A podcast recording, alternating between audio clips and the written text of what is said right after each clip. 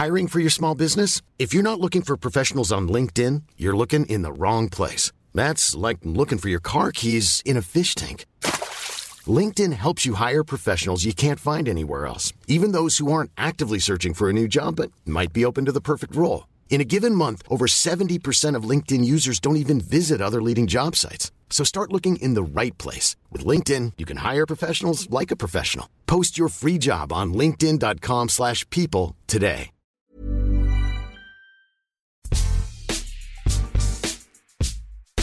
Si je vous parle du contre de Batum, de France-Suisse, de la demi Nadal-Djoko à Roland-Garros, du dernier tour du Grand Prix d'Abu Dhabi ou encore de France-All Blacks, ces moments de sport nous ont et vous ont aussi certainement marqué en 2021.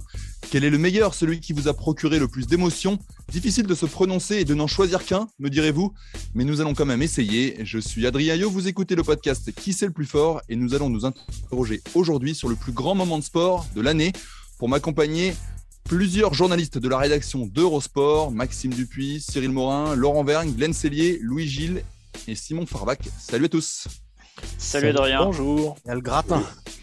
Exactement. Ce podcast est à retrouver sur toutes les bonnes plateformes d'écoute. Apple Podcasts, Spotify, Acast, Deezer. N'hésitez pas à nous donner 5 étoiles et à vous abonner. Comme ça, vous recevrez les nouveaux épisodes directement sur votre smartphone.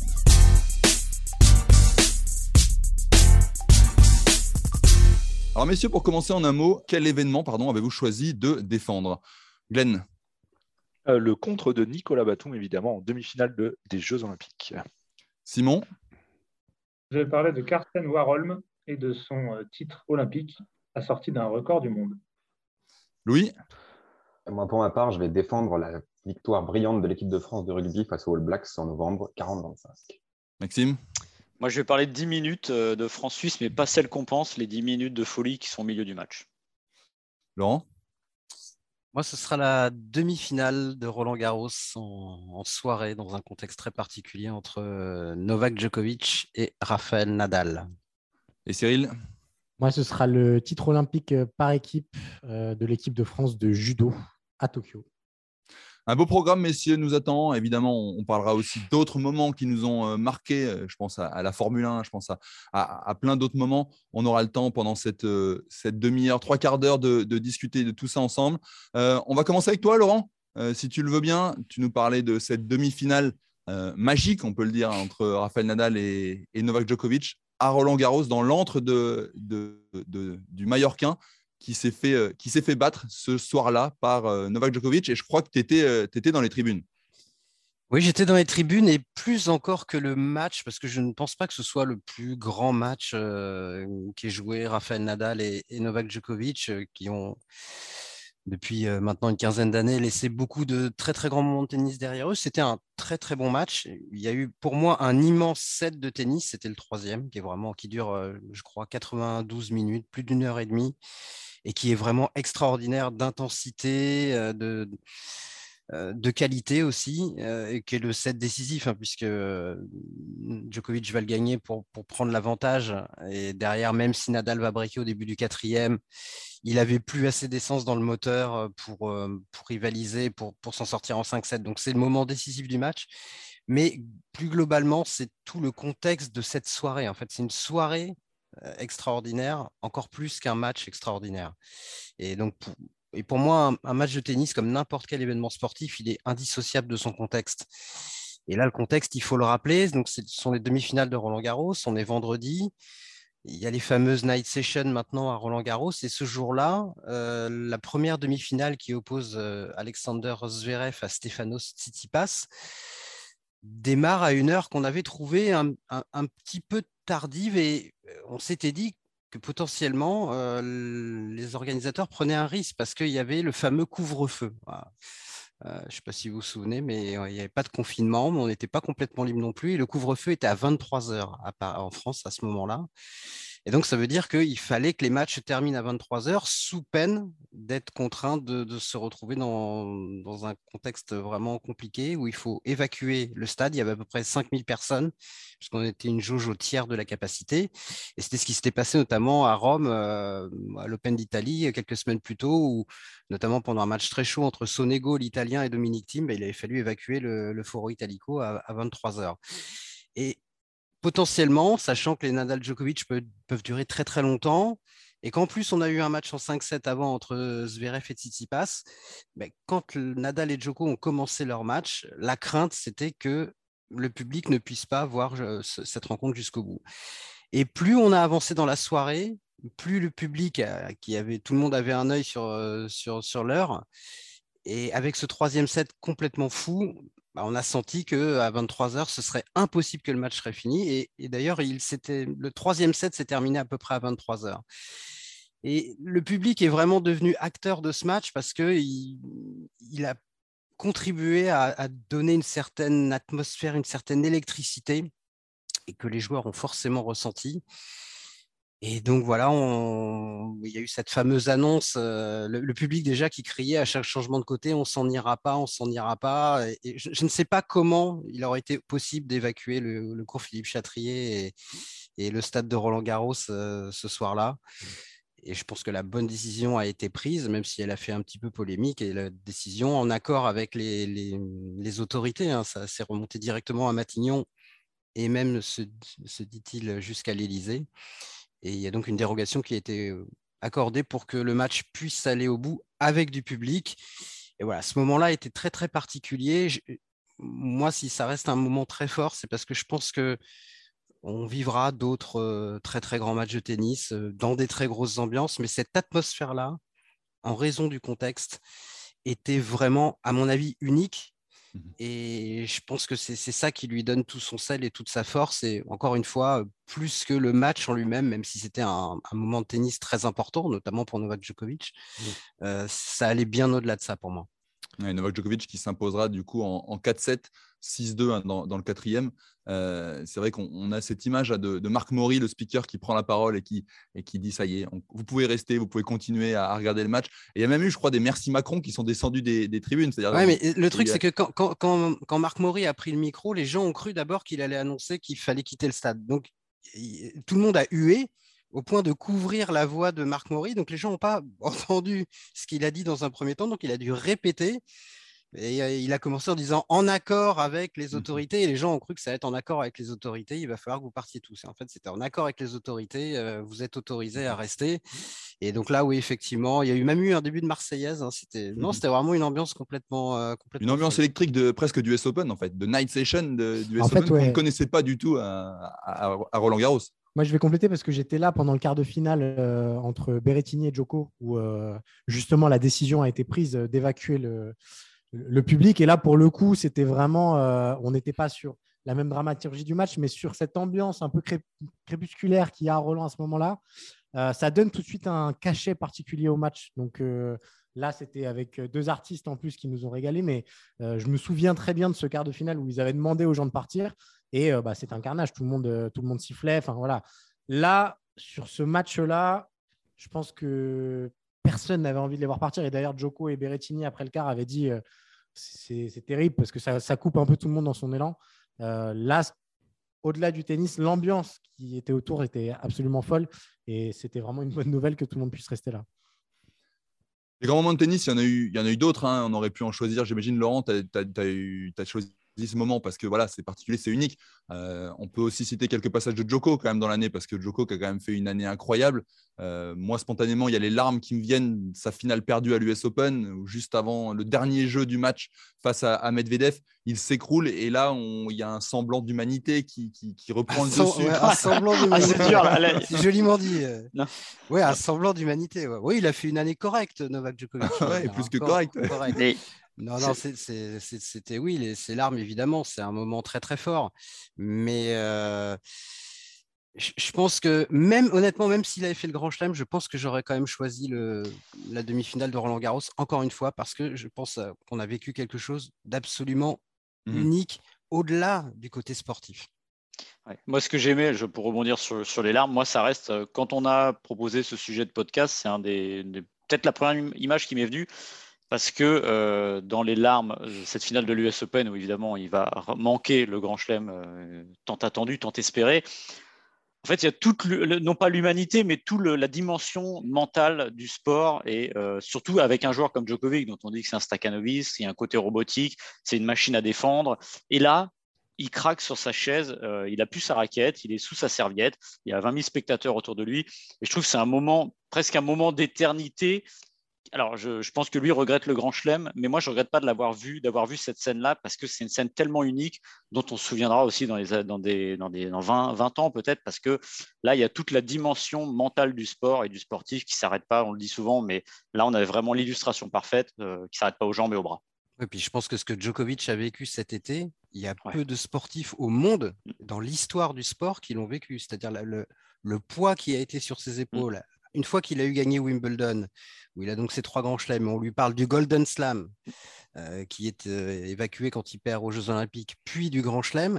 Et je pense que ce qu'il a dû supporter pendant toutes ces semaines-là, et notamment pendant la quinzaine de l'US Open, c'était vraiment très, très fort. Et Djokovic, c'est quelqu'un qui est très émotif. Et c'est quelqu'un qui contrôle en permanence ses émotions. On sait que la cocotte minute, elle explose parfois sous différentes formes. On l'a vu à plusieurs reprises dans sa carrière.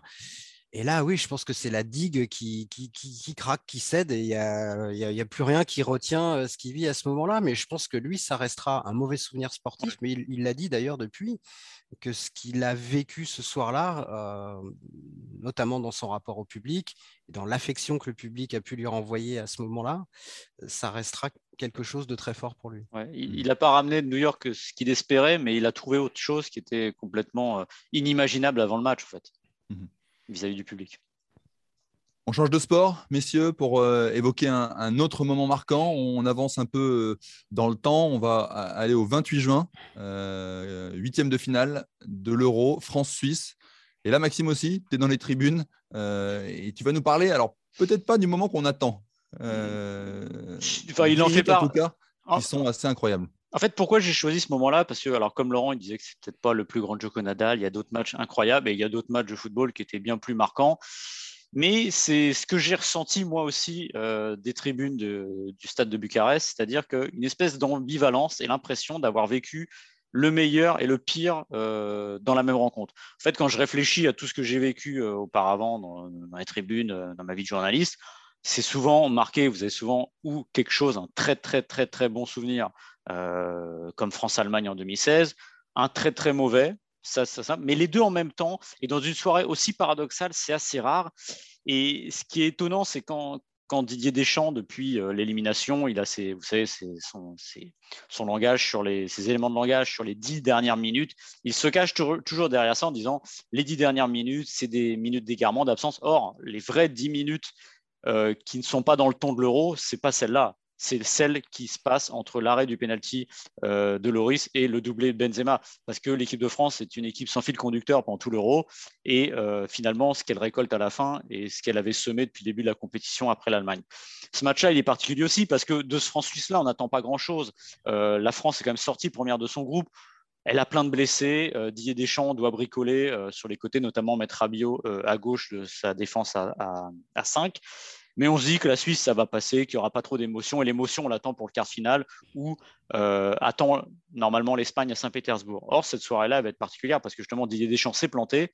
Il a mis sa défense à 3 parce que, 1, il n'avait pas trop le choix. 2, il a voulu faire un effet miroir par rapport aux Suisses. Et dès le début, ça va mal.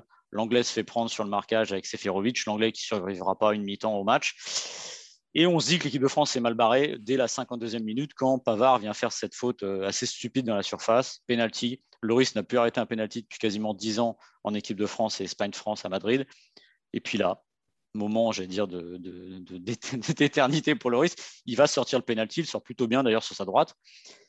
Et d'un seul coup, on sent tout de suite que ça bascule, déjà dans le stade, parce que le stade n'est pas plein, parce qu'il y a encore des jauges, notamment en Roumanie, mais on sent qu'il y a quelque chose qui s'est passé. Il suffit de voir Lloris qui serre le poing, qui est beaucoup plus expansif que d'habitude, et puis arrive évidemment le doublé de Benzema en 2 minutes. Et c'est marrant parce qu'avec le recul, on a oublié, finalement, on a beaucoup dit que le trio ne fonctionnait pas pendant l'Euro. Or, sur les 2 actions, il y a 2 formidables actions des 3 hommes qui sont sur les 2 buts et qui vont amener ce 2-1.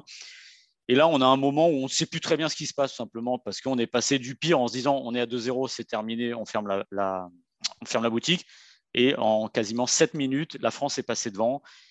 Et puis après, il y aura le 3-1. Et puis après, il y aura les fameuses 10 minutes dont part Didier Deschamps et une séance de tir au but. Voilà, donc c'est étonnant parce que moi, j'étais embêté. Je me souviens, le papier qu'on écrivait, Je cherchais un titre parce que je ne savais pas comment résumer ça. Et en fait, il me semble que j'avais titré quelque chose comme immense soirée, monumental fiasco. Voilà. Pour dire qu'on est dans quelque chose de catastrophique, mais c'est quand même une histoire, une soirée qui reste. Alors c'est marrant, ça n'a pas l'intensité dramatique et le niveau de France RFA 82, mais il y a quelque chose qui ressemble à ça, et à un moment de se dire, bon, bah, ils y sont. En plus, il y a le score qui est le même. Évidemment, ce n'est pas le même adversaire en face, et ce qui rend le fiasco terrible, c'est que c'est la Suisse, c'est que l'équipe de France, c'est championne du monde. Mais il y a ce côté vraiment ambivalence des sentiments, où quand on sort de ça, on ne sait plus très bien ce qu'on a vécu. Est-ce qu'on a vécu une formidable soirée ou c'est une immense déception? Et c'est un peu les deux. Et c'est vraiment ce qui fait le sel de cette soirée. Ouais, pour rebondir avec… moi, je couvrais aussi depuis la France ce match. Je pense qu'on a tous eu le même… C'est-à-dire après les 10 minutes de folie des Bleus, on se dit ils sont touchés par la grâce. Rien ne peut leur arriver. On va être champion d'Europe. Il y a eu un truc un petit peu comme ça qui s'est dessiné, en tout cas dans mon esprit. En fait, on est invulnérable parce que, regardez les individualités qu'on a. On a besoin de 10 minutes pour mettre au pas n'importe quel adversaire. Et à ce moment-là, moi, j'ai l'impression qu'on a déjà l'euro gagné. C'est une fausse impression, évidemment. Mais il y a quand même cette idée-là qui se dessine.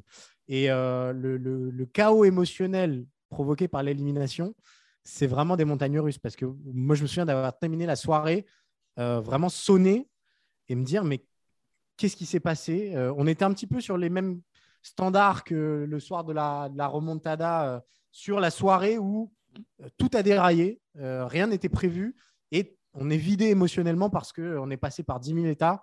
Et ouais, non, franchement, c'était un souvenir marquant. C'était pas forcément un bon souvenir, mais un souvenir marquant. Ouais.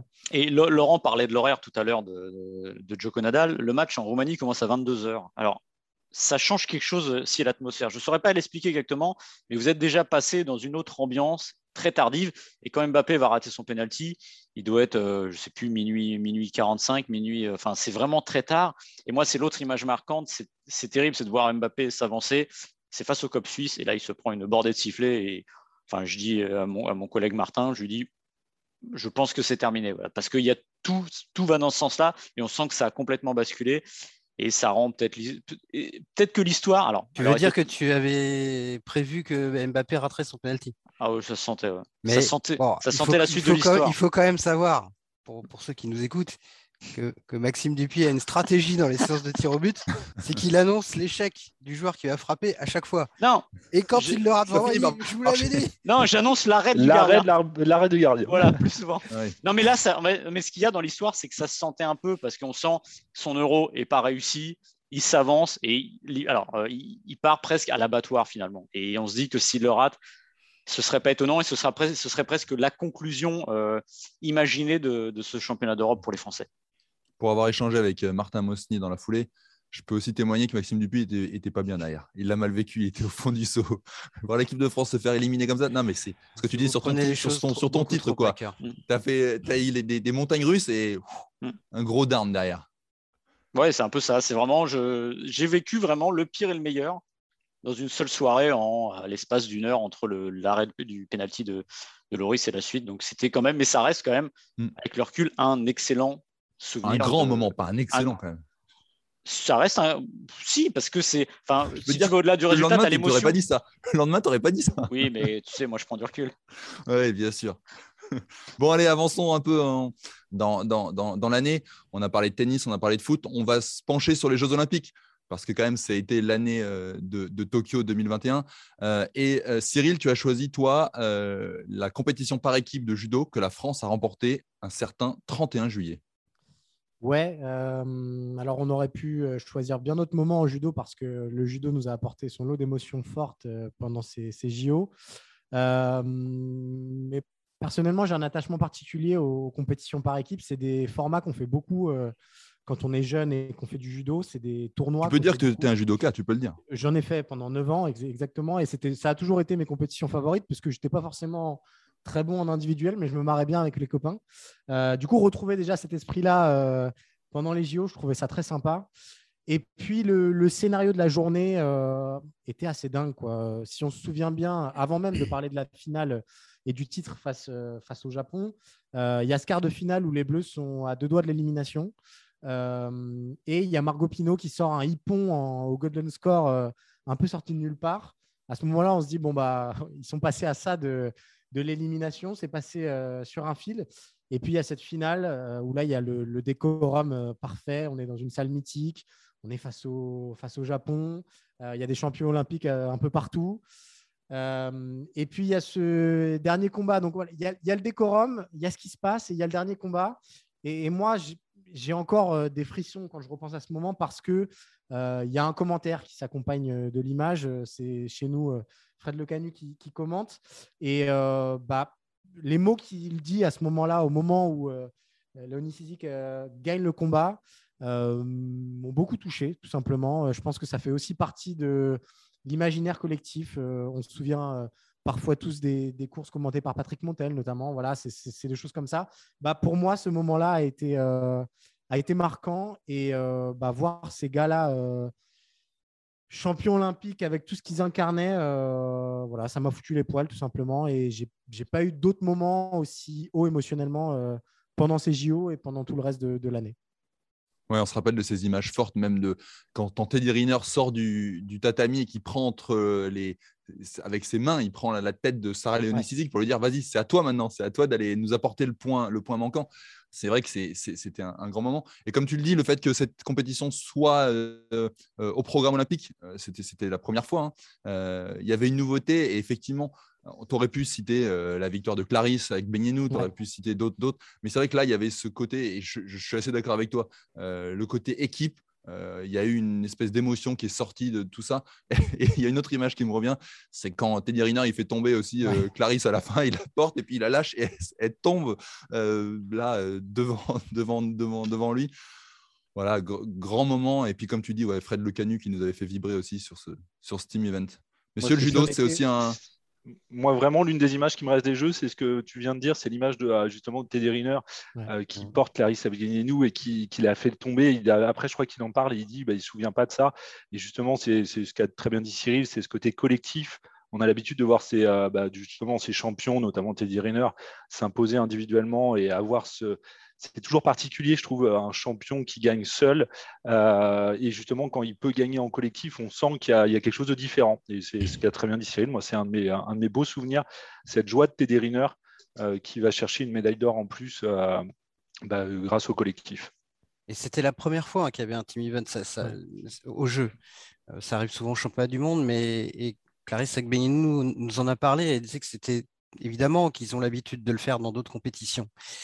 Mais les Jeux Olympiques, ils mettent tellement de cœur et de sueur dans la préparation qu'une fois que vous avez fini votre épreuve individuelle, et notamment pour elle qui était championne olympique et qui était vraiment vidée mentalement après ça, c'était très compliqué de se remobiliser et d'arriver à être performant. Et c'est justement ce côté collectif. C'est-à-dire que Clarisse Agbégnénou explique qu'elle aurait été incapable de refaire une compétition indive, même dans un tournoi de moindre niveau, 3-4 jours après. Ça aurait été impossible. Et là, elle n'avait pas fait le quart de finale d'ailleurs, donc elle a failli ne pas combattre du tout dans ce team event. Et là, c'est vraiment ce côté groupe qui lui a permis de se mettre dedans, de retrouver une autre forme d'adrénaline et d'être porté par cet esprit collectif qui est toujours particulier dans un sport individuel. Ce qui m'a marqué, excuse-moi, Louis. Je disais, ce qui m'a marqué, c'est que pour ma part, j'ai une fibre patriotique proche du néant, donc j'ai une certaine facilité à prendre de la distance sur les événements. Et là, je me suis surpris à ne pas avoir cette distance.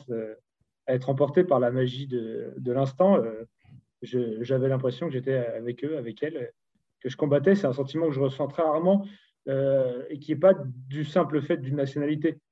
Et là, je pratiquais, entre guillemets, je poussais, j'étais sur le tatami avec eux. Et ça m'a agréablement surpris, j'étais complètement emporté aussi par l'instant. Louis ?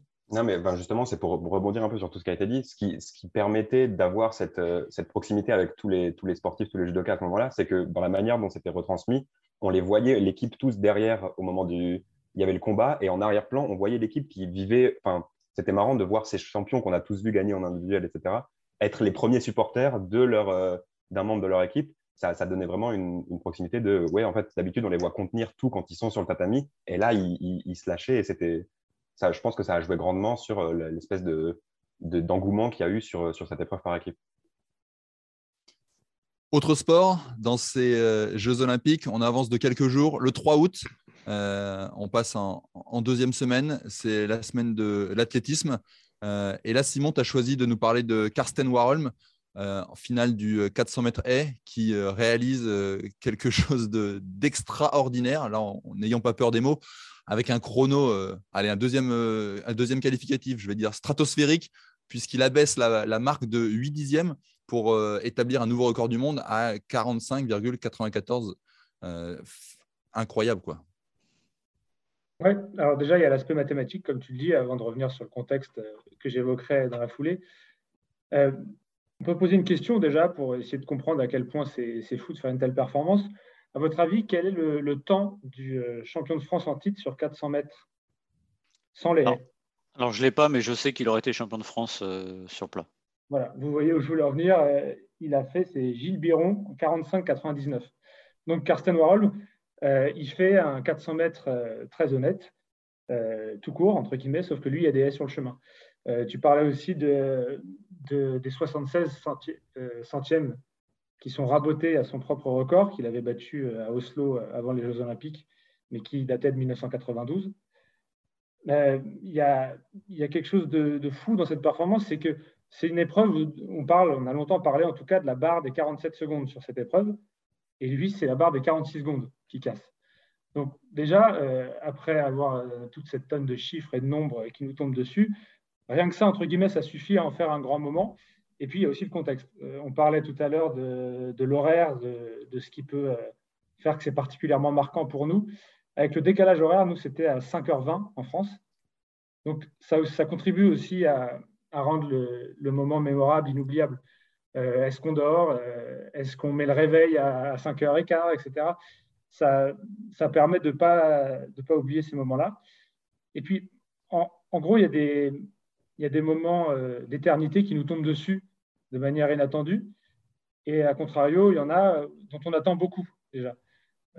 Comme on utilise parfois la phrase « je m'attendais à rien et j'ai quand même été déçu », là, c'était tout l'inverse en fait. J'avais l'impression de m'attendre à tout et j'ai quand même été subjugué. C'est beau. Et ce qui est fort, parce que Simon, il parlait de l'horaire, c'est que ça faisait partie, je crois, des 3 finales qui avaient été décalées en matinée pour que ça aille en prime time et à la télé américaine. Et c'était évidemment sûrement la course la plus attendue des JO en athlée. Et comme tu dis, on s'attend souvent à des choses, on espère, il y a des promesses, mais il arrive qu'on soit déçu. Et là, on est au-delà de la promesse parce que il y a un truc qui m'a marqué aussi, on parlait des commentaires tout à l'heure, si vous écoutez Stéphane Caristan, quand vous vous rendez compte qu'un record du monde est impressionnant, c'est quand vous vous demandez si le chrono n'est pas pété. Voilà. Et là, en l'occurrence, c'est l'impression qu'on a, parce que tu l'as dit, le record, il date de 1992, Kevin Yang, c'est la barre, la fameuse 46-78, il y a la barre des 47, c'est compliqué d'aller en dessous. On finit par le battre, enfin Karsten Warholm finit par le battre cet été, et là il met une claque monumentale. Il faut raconter le tour de piste aussi, c'est-à-dire qu'il part très vite, il finit très vite, mais en plus il a de la chance, c'est Cray Benjamin dans son sillage est très très fort et qui va courir quand même en 46-17. En fait tout le podium d'ailleurs est sous l'ancien record du monde de Yang, et voilà l'impression qu'on a quand il franchit la ligne d'arrivée, c'est de se dire non il y a un problème. Parce que j'ai bien vu, c'est 45,94. Logiquement, on pourrait plus s'attendre à avoir 46,94. Et là, il a réussi la course du siècle. Voilà, c'est un des records du monde, une des claques les plus incroyables qui a été donnée un record dans toute l'histoire de l'athlète. Stéphane Caristan, j'avais l'impression que lui aussi, hein, quand tu vois ses yeux, il déchire son dossard. Il n'y croit presque pas non plus, il a du mal à… Et dernier truc, il faut le rappeler, c'est des jeux à huis clos, donc on ne peut même pas dire qu'il est poussé par le public. Des fois, ça aide, il y a quand même dans cette ambiance olympique, non, il n'y a personne dans la tribune. Il fait globalement la course parfaite avec, non pas le lièvre parfait, puisqu'il est derrière, dans son sillage, un couloir derrière lui, mais avec le type qui va le pousser au maximum pour battre ça, et on a un moment complètement délirant, et un record qui va peut-être tenir, on ne sait pas, on ne sait jamais, mais s'il tenait 20-30 ans, ça ne serait pas étonnant. Et le fait que ce soit serré aussi… ça change la perception qu'on peut avoir de la course, parce que là, on avait un peu annoncé le record. Enfin, on s'attendait à ce qu'il tombe. Et parfois, dans les courses comme ça, où c'est annoncé, où il y a une superstar qui prend les devants, si l'athlète en question a une dizaine de mètres d'avance, on est les yeux rivés sur le chrono pendant les 10-15 dernières secondes. Donc, on n'est pas surpris, même si on est surpris de fait parce que c'est moins de 46 secondes. On voit les secondes qui s'égrènent, on voit la ligne qui se rapproche. Là, moi, j'avais les yeux rivés sur le duel, en fait. Jusqu'à la dernière haie, je me demandais qui allait le mieux la franchir, si Cray Benjamin, donc en 46-17, allait être champion olympique ou pas. Donc, en fait, je regarde le chrono durant les 2 dernières secondes de la course. Donc, j'ai vraiment l'impression d'avoir rien perdu du moment sportif. Et ça m'a fait être d'autant plus choqué par ce que j'ai vu s'afficher. Et petite dernière chose là-dessus, on a beaucoup parlé cet été au printemps du matériel, des chaussures qui faisaient courir vite, que beaucoup utilisaient. Pour le coup, lui n'a pas utilisé les chaussures vraiment à la performance absolue. Alors évidemment, il a des lames de carbone sous ses chaussures, mais il a expliqué qu'il ne voulait pas dénaturer son sport. C'est-à-dire qu'il a profité de la technologie, mais qu'il n'a pas voulu aller trop loin. Alors après, je vous laisse... prendre ça comme vous voulez, parce qu'il n'était pas non plus sur des chaussures normales, classiques à l'ancienne, mais n'empêche qu'il y a ce côté un peu louable, on va dire, dans sa démarche, qui fait qu'une démarche qui lui a permis d'aller très vite, pour le coup. Il se pose d'ailleurs, Louis, mais il se pose comme justement une personne, il n'arrête pas un porte-parole, justement, il ne veut pas que ça aille trop loin dans cette histoire de chaussures, il le dit régulièrement depuis quelques temps, même si, c'est ce que tu dis, il avait quand même une fibre de carbone pour cette course. Oui. Juste pour finir, c'est important de rappeler que sur cette épreuve du 400 haies, le lendemain, il y a aussi le record du monde féminin qui tombe avec Sidney McLaughlin. Bon, on en parle un peu moins et c'est un peu notre responsabilité aussi parce qu'il n'y a pas cette barre des 46 secondes qu'il y a pour Warhol. Mais il y a 3 records du monde qui sont battus en athlée pendant les JO, si je ne me trompe pas, en triple saut féminin et sur les 2 400 mètres haies, masculin avec Warhol et féminin avec McLaughlin le lendemain. Bon, c'est important de le préciser aussi. Exactement, tu as bien raison. Un autre sport, évidemment, des grands moments, il y en a eu pendant les Jeux. Glenn, toi, tu as choisi un sport que tu aimes particulièrement, que tu as pratiqué longtemps dans ta jeunesse, disons-le clairement, le basket. Exactement. Et là on parle même pas du match, on parle du contre de Batum. Ça suffit Exactement. À poser, à se remémorer ce moment. On parle d'un geste, c'est ce que tu dis, parce qu'en plus, c'est marrant, on prend un sport collectif. On aurait pu parler beaucoup d'autres sports collectifs, justement, pendant ces Jeux, avec les médailles de nos handballeurs, des volleyeurs, etc. Mais c'est vrai que ce moment, pour moi, c'est mon souvenir absolu, j'allais dire, de l'année. Il faut remettre un peu dans le contexte. On joue la Slovénie avec un prodige qui s'appelle Luka Dončić. Les Bleus font un tournoi jusque-là qui est hyper solide. Ils sont sur leur lancée, tout se passe bien. Et puis, ça commence un peu à se compliquer. On a 10 points d'avance et là, au fur et à mesure, ça se complique. Les Slovènes reviennent, grignotent et dans le moment chaud, le money time, on sent que ça tourne un peu en faveur des Slovènes. Il y a notamment d'abord un ballon perdu sur une faute offensive d'Evan Fournier. Et après, on prend un 3 points. Du coup, les Slovènes reviennent juste à un petit point, juste derrière. Et là, la balle est pour les Français. Nando De Colo rate un shoot. Juste derrière, évidemment, l'action du match, on va dire. Il y a le ballon qui est dans les mains de Luka Dončić, évidemment. On sait Nicolas Batum défend sur lui. Et c'est important, Nicolas Batum, il en parlera beaucoup après, mais il avait eu un duel très clé, je vais dire. Quelques mois avant, les Clippers jouent Dallas au premier tour des playoffs, et donc il a l'habitude de jouer. Il défend souvent sur Luka Dončić, il connaît tout les différents systèmes annoncés pour lui, et voilà, il défend sur lui. Là, il y a évidemment les Slovènes qui mettent un système en place.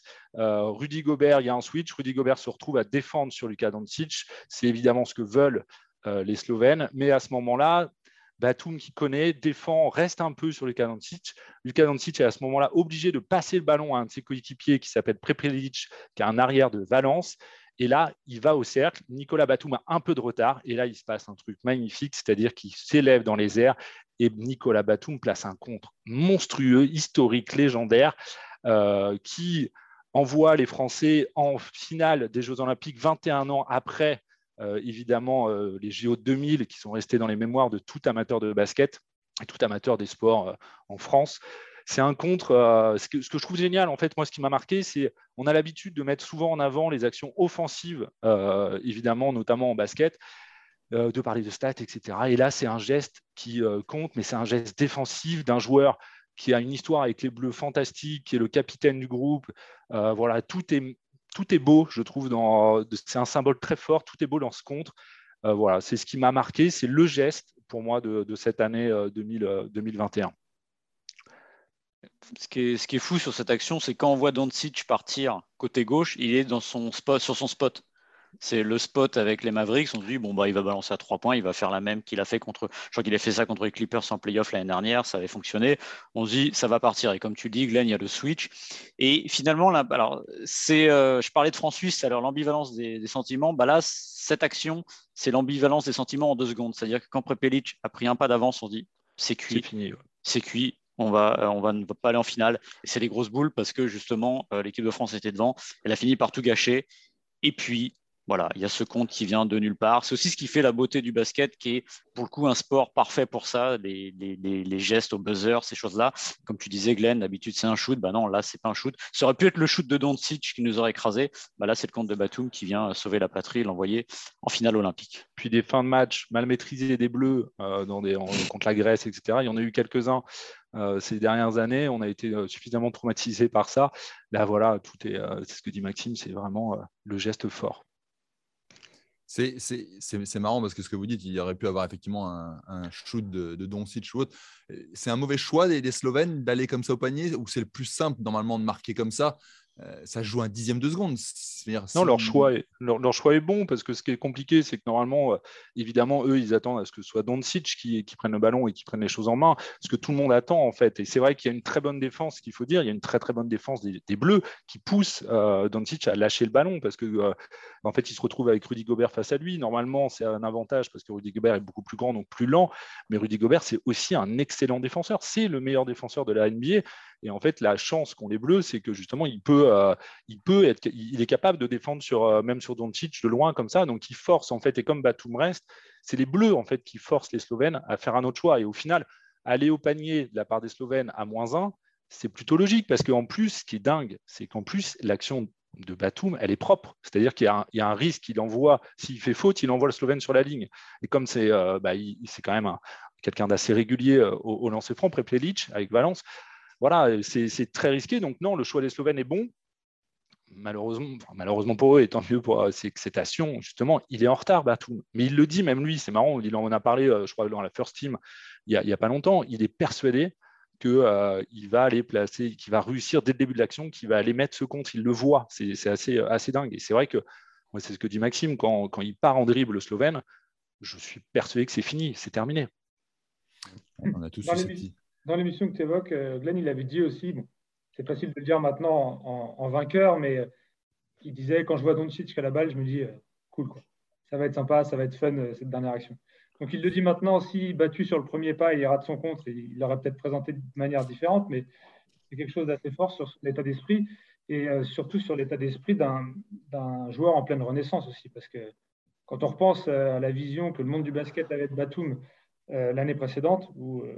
il était assorti d'un très gros contrat chez les Hornets.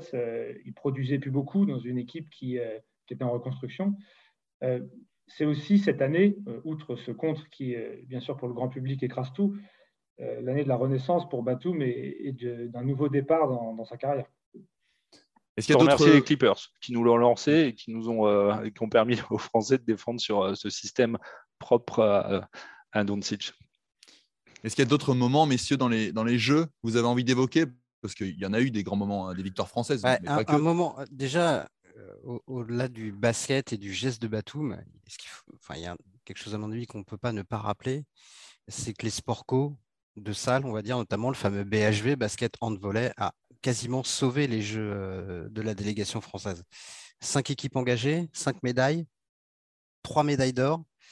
C'est un bilan qui est incroyable, inespéré, historique, qui à mon avis dans 30, 40, 50 ans, quand on reverra le bilan de la France aux Jeux de Tokyo, ça paraîtra hallucinant de se dire qu'on a eu 2 médailles d'or en hand, une en volley. Et je voulais dire notamment un petit mot sur les volleyeurs qui sont un peu souvent oubliés parce que le hand français est au top niveau depuis maintenant 30 ans chez les garçons, depuis plus de 20 ans chez les filles.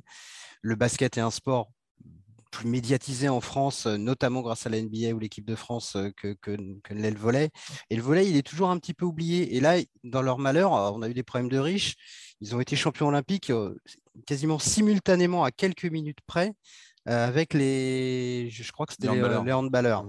Et encore, s'ils avaient gagné en 4-7, ça se serait fini quasiment à la seconde près. Donc finalement, en gagnant au tie-break, ils ont eu une bonne idée, ils se sont fait peur, mais ça leur a permis d'avoir que plus de gens peut-être voient leur fin de match. Et c'est un groupe aussi qui est très attachant, qui est très fort, avec un entraîneur emblématique, avec des joueurs emblématiques, avec une star comme Erwin Ngapet. Et ce groupe-là méritait vraiment aussi d'être mis en lumière, et ce qu'ils ont fait pendant ces Jeux, c'était extraordinaire, et eux sont allés au bout en plus. Moi, j'ai un autre moment qui m'a marqué, alors qui est pas français, qui est italien, c'est évidemment le saut en hauteur et le 100 mètres. Imaginez un peu d'avoir deux athlètes français qui, en un quart d'heure, remportent le saut en hauteur et le 100 mètres masculin. C'est ce que les Italiens ont vécu. L'Italie n'est pas une nation du sprint, voilà, n'a jamais été. Elle l'est devenue avec Marcel Jacobs. Et il y a eu ce quart d'heure un peu surréaliste où Barchim et Tamberi se partagent le titre à la hauteur. Alors, je sais qu'il y en a que ça a gêné. Moi, ça ne me gêne pas si ça arrive une fois, mais pas tout le temps, parce qu'à un moment, c'est pas l'école des fans, on ne se partage pas les médailles. Mais n'empêche qu'il y a cette joie complètement dingue de Tamberi, en plus qui a une histoire particulière, qui est là à fêter son titre à la hauteur, qui est complètement extatique sur la piste de Tokyo. Et il est quasiment en bout de piste quand Marcel Jacobs vient gagner le 100 mètres et il l'attrape bras dans les bras. C'est un moment complètement fou et qui est en plus à mettre en perspective de cet été italien qui était sûrement l'été des étés pour eux. Et un dernier mot. Vas-y. Tu parlais de ce moment-là, Maxime, très particulier. Pour moi, il y en a eu un, si on sort du côté franco-français, qui est peut-être le plus incroyable des Jeux. Et un truc, même à l'échelle de l'histoire des Jeux, c'est un frère et une sœur qui ont été sacrés champions olympiques au même endroit, à quelques minutes d'intervalle, c'est les AB en judo. Et quand en plus vous êtes japonais, que vous faites du judo, et que c'est au Budokan, dans le temple du judo japonais, et que vous êtes frères et sœurs, et que vous êtes sacrés champions olympiques dans ces conditions-là, à quelques minutes d'intervalle, je ne sais pas, imaginer la même chose pour des sportifs français dans le sport le plus emblématique du sport français et à domicile, c'est vraiment un truc. Vous faites ça dans un scénario à Hollywood, on vous traite de mytho. On passe à un autre sport. Louis, tu as décidé de défendre un match de rugby en cette fin d'année, le 20 novembre. La France qui reçoit les All Blacks au Stade de France. On sent que quelque chose est possible, que l'exploit est possible et les Français battent la Nouvelle-Zélande sur le score de 40-25. Ouais, bah c'est tout simplement le plus gros écart qu'ils ont jamais mis dans l'histoire à la Nouvelle-Zélande. Voilà. Et c'est aussi un match avec beaucoup de montagnes russes, comme Maxime en parlait tout à l'heure avec France-Suisse en football. Là, c'est des montagnes russes qui se terminent bien. Et bah, justement, je vais encore citer mes confrères, mais Laurent parlait du contexte indissociable à l'exploit. Là, le contexte il est super important. C'est-à-dire qu'on a d'un côté les Blacks qui ont perdu une semaine avant face à l'Irlande. C'est considéré comme un accident. Voilà. Ils sont remontés comme des coucous face à la France qui, elle, de son côté, sort d'une tournée où il y a deux matchs face à l'Argentine et la Géorgie où ça gagne, mais ce n'est pas des adversaires. On attend vraiment ce match-là en point de mire. Et puis, c'est la génération dorée voilà, de la France avec, sous l'égide de Fabien Galtier. Ça fait 2 ans qu'on parle d'eux, qu'on attend, mais il n'y a pas de victoire dans le tournoi de destination, il n'y a pas ce match référence encore. Et donc, tout est réuni pour que ça marche devant 80 000 spectateurs, une ambiance, une ambiance de folie. Et dès le début, les Bleus, ils asphyxient la Nouvelle-Zélande. Voilà. C'est en dehors de la performance qui est exceptionnelle, c'était sur le plan sportif, cette première mi-temps et ce début de match, c'est assez incroyable. Il y a un premier essai dans les 2 premières minutes de jeu là, qui donne bien le ton. Et à la mi-temps, il y a 24-6. Pour la France, c'est moins 18, c'est le plus gros écart dans l'histoire de la Nouvelle-Zélande au rugby à la mi-temps. Voilà. Donc, c'est assez impressionnant. Et en dehors de cette mi-temps, il y a la Nouvelle-Zélande revient petit à petit en deuxième mi-temps. Et comme dans tout grand moment de sport, il y a le geste qui change tout et qui marque la symbolique. C'est cette relance à la 60e minute de Ntamack qui récupère le ballon dans son propre embut et qui, avec 2 relais, va faire les 3 quarts du terrain et atterrit presque au niveau des 22 mètres adverses.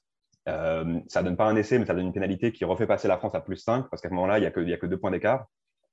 Et c'est l'action qui change le match et qui a fait le tour du monde. Voilà, ça a été relayé un peu partout. Il y a le commentateur anglais, la scène, au moment où il voit ça, il fait mais où est-ce qu'il va, Ntamack? Voilà, c'est devenu un peu culte. Et c'est cette action-là qui fait le tour du monde et qui fait rentrer les Bleus dans cette dimension que ils sont capables de battre les All Blacks. Enfin, à ce moment-là, on reste sur 14 défaites consécutives face à la Nouvelle-Zélande. Ça fait 12 ans que la France n'a pas battu la Nouvelle-Zélande. Là, c'est à domicile, c'est avec 4 essais, c'est avec la manière.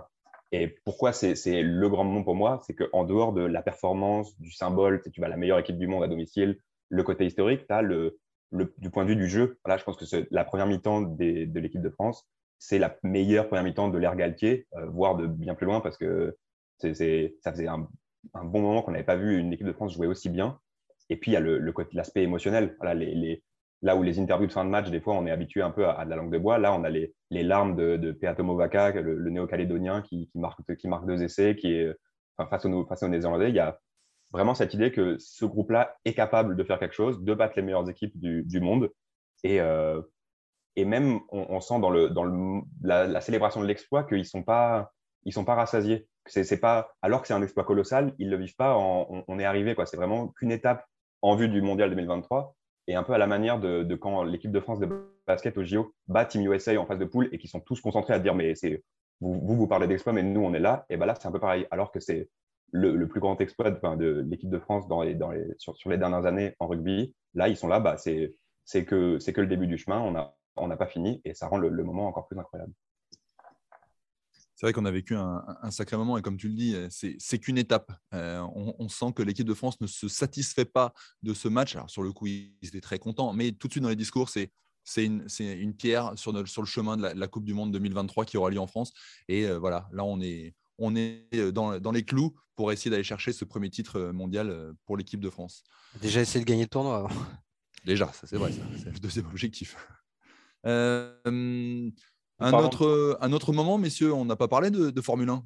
Le 12 décembre dernier, il s'est passé quelque chose quand même. Ça a été un des grands moments de l'année, le Grand Prix d'Abu Dhabi avec le sacre de Max Verstappen. Mais au-delà du sacre, entre l'un, Max Verstappen, et l'autre, Lewis Hamilton, c'est le dénouement de ce Grand Prix qui fait un moment historique de la saison et peut-être même de ces dernières années du championnat du monde de Formule 1.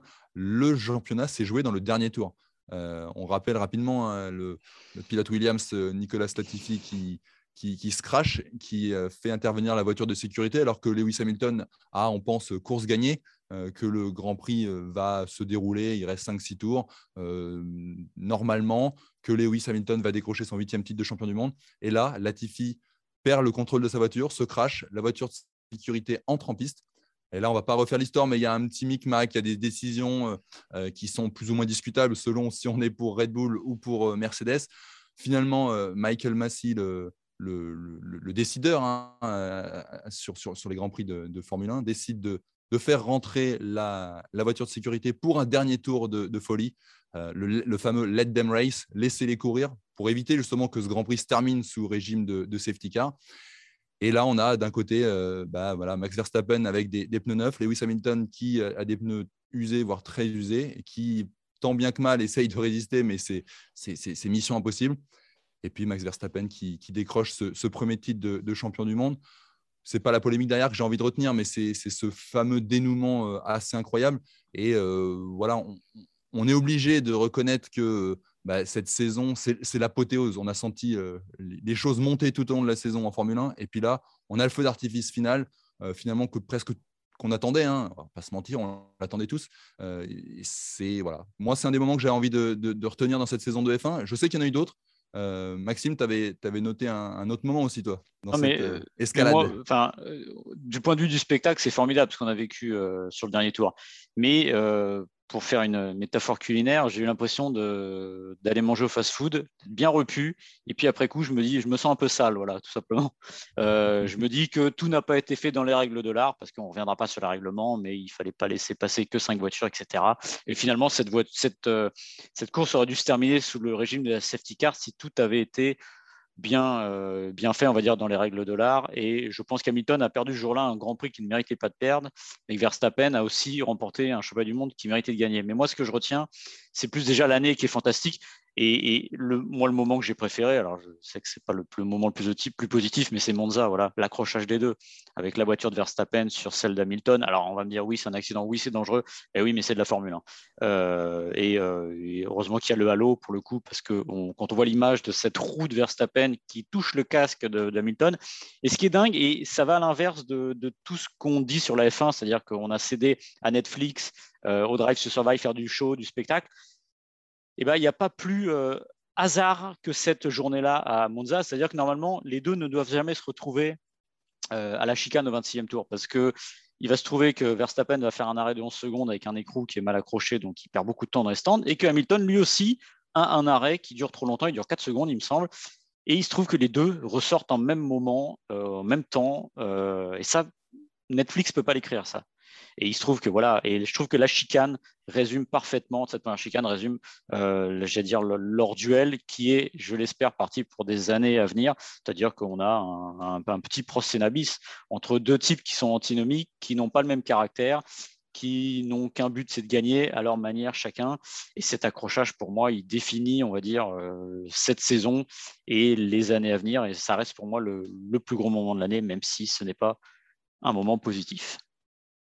Est-ce que la FIA n'a pas voulu, n'a pas trop regardé Drive to Survive et a voulu scénariser jusqu'au bout sa saison avec ce qui s'est passé dans ce tout dernier Grand Prix? Ouais, bon, pour moi, il y a de ça.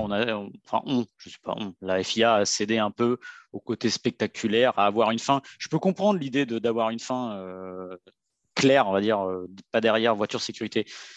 Mais à un moment, les règles sont les règles. Dans ce cas-là, tu fais ça à chaque Grand Prix. Puis exactement. Tu fais un Grand Prix sur un tour. Il y avait le précédent de Spa qui a été une catastrophe en termes d'image. Oui, mais le Grand Prix s'est couru uniquement sur voiture de sécurité. Je pense qu'ils voulaient éviter ça à tout prix. Mais si tu prends dans la morale de cette course-là, oui, le Grand Prix, il avait eu lieu à la régulière. Je ne suis pas pro Hamilton, je ne suis pas pour Verstappen. Mais Hamilton méritait de gagner cette course-là. Stratégiquement, il l'avait gagnée. Et tu pouvais aussi, il y avait une autre solution et qui aurait été moins polémique, c'est-à-dire que tu mettais un drapeau rouge, tu leur faisais faire 5 ou 6 derniers tours en pneus rouges. Voilà. Là, il se trouve que, comme l'a dit le brillant Stéphane Vrignot dans Les Fous du Volant, ils ont envoyé Hamilton à l'abattoir, voilà, tout simplement, parce qu'il n'avait aucune chance. Je crois qu'il y avait 40 tours sur ses durs, l'autre avait des pneus plus neufs. C'était certain que c'était terminé. Et ce qui est discutable, c'est d'avoir laissé passer que 5 voitures et de ne pas avoir respecté le fait qu'ils reviennent derrière la file. Parce qu'eux aussi, après tout, que ceux qui ne soient pas premiers ou deux, ils luttaient aussi pour quelque chose. Donc, on voit que la FIA, comme le dit Laurent, a cédé aussi à Netflix. Ça fera des belles images, on regardera tous, on sera très contents.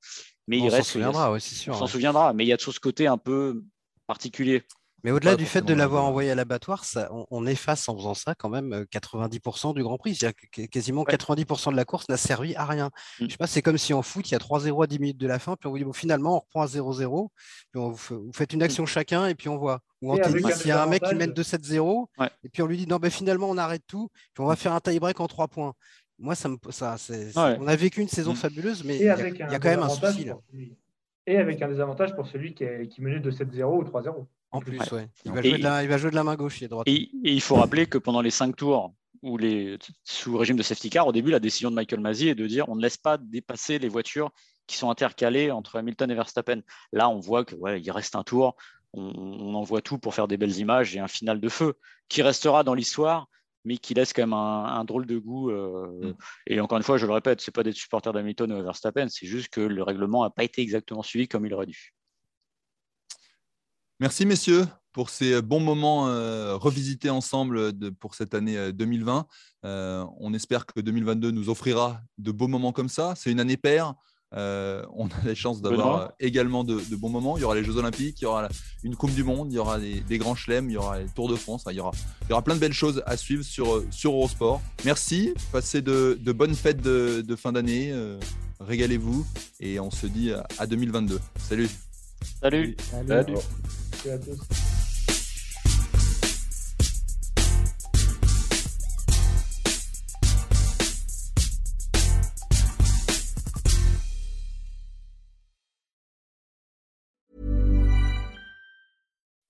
When you make decisions for your company, you look for the no-brainers. If you have a lot of mailing to do, Stamps.com is the ultimate no-brainer. Use the Stamps.com mobile app to mail everything you need to keep your business running with up to 89% off USPS and UPS. Make the same no-brainer decision as over 1 million other businesses with Stamps.com. Use code PROGRAM for a special offer. That's Stamps.com, code PROGRAM.